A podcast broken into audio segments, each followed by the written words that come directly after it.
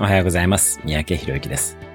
行動して壁にぶつかった時、自分にはできないんじゃないかというネガティブなビリーフ、考えが自分を制限してしまうことがありますよね。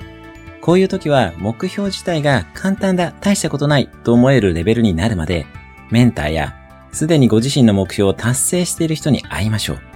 そういう人と一緒にいるだけで自分にもできるんじゃないかという勇気が湧いてきます。私たちの細胞にはミラーニューロンという細胞があり、目の前の人を真似しようとします。大切なのは同じ空間を共有することです。目標に向かって進むときには、定期的にすでにそれを達成している人に会うようにしてください。あなたのビリーフ、考え方が変わっていきます。今日のおすすめアクションです。あなたの目標をすでに達成している人にアポイントを取ってください。きっと勇気がもらえるはずです。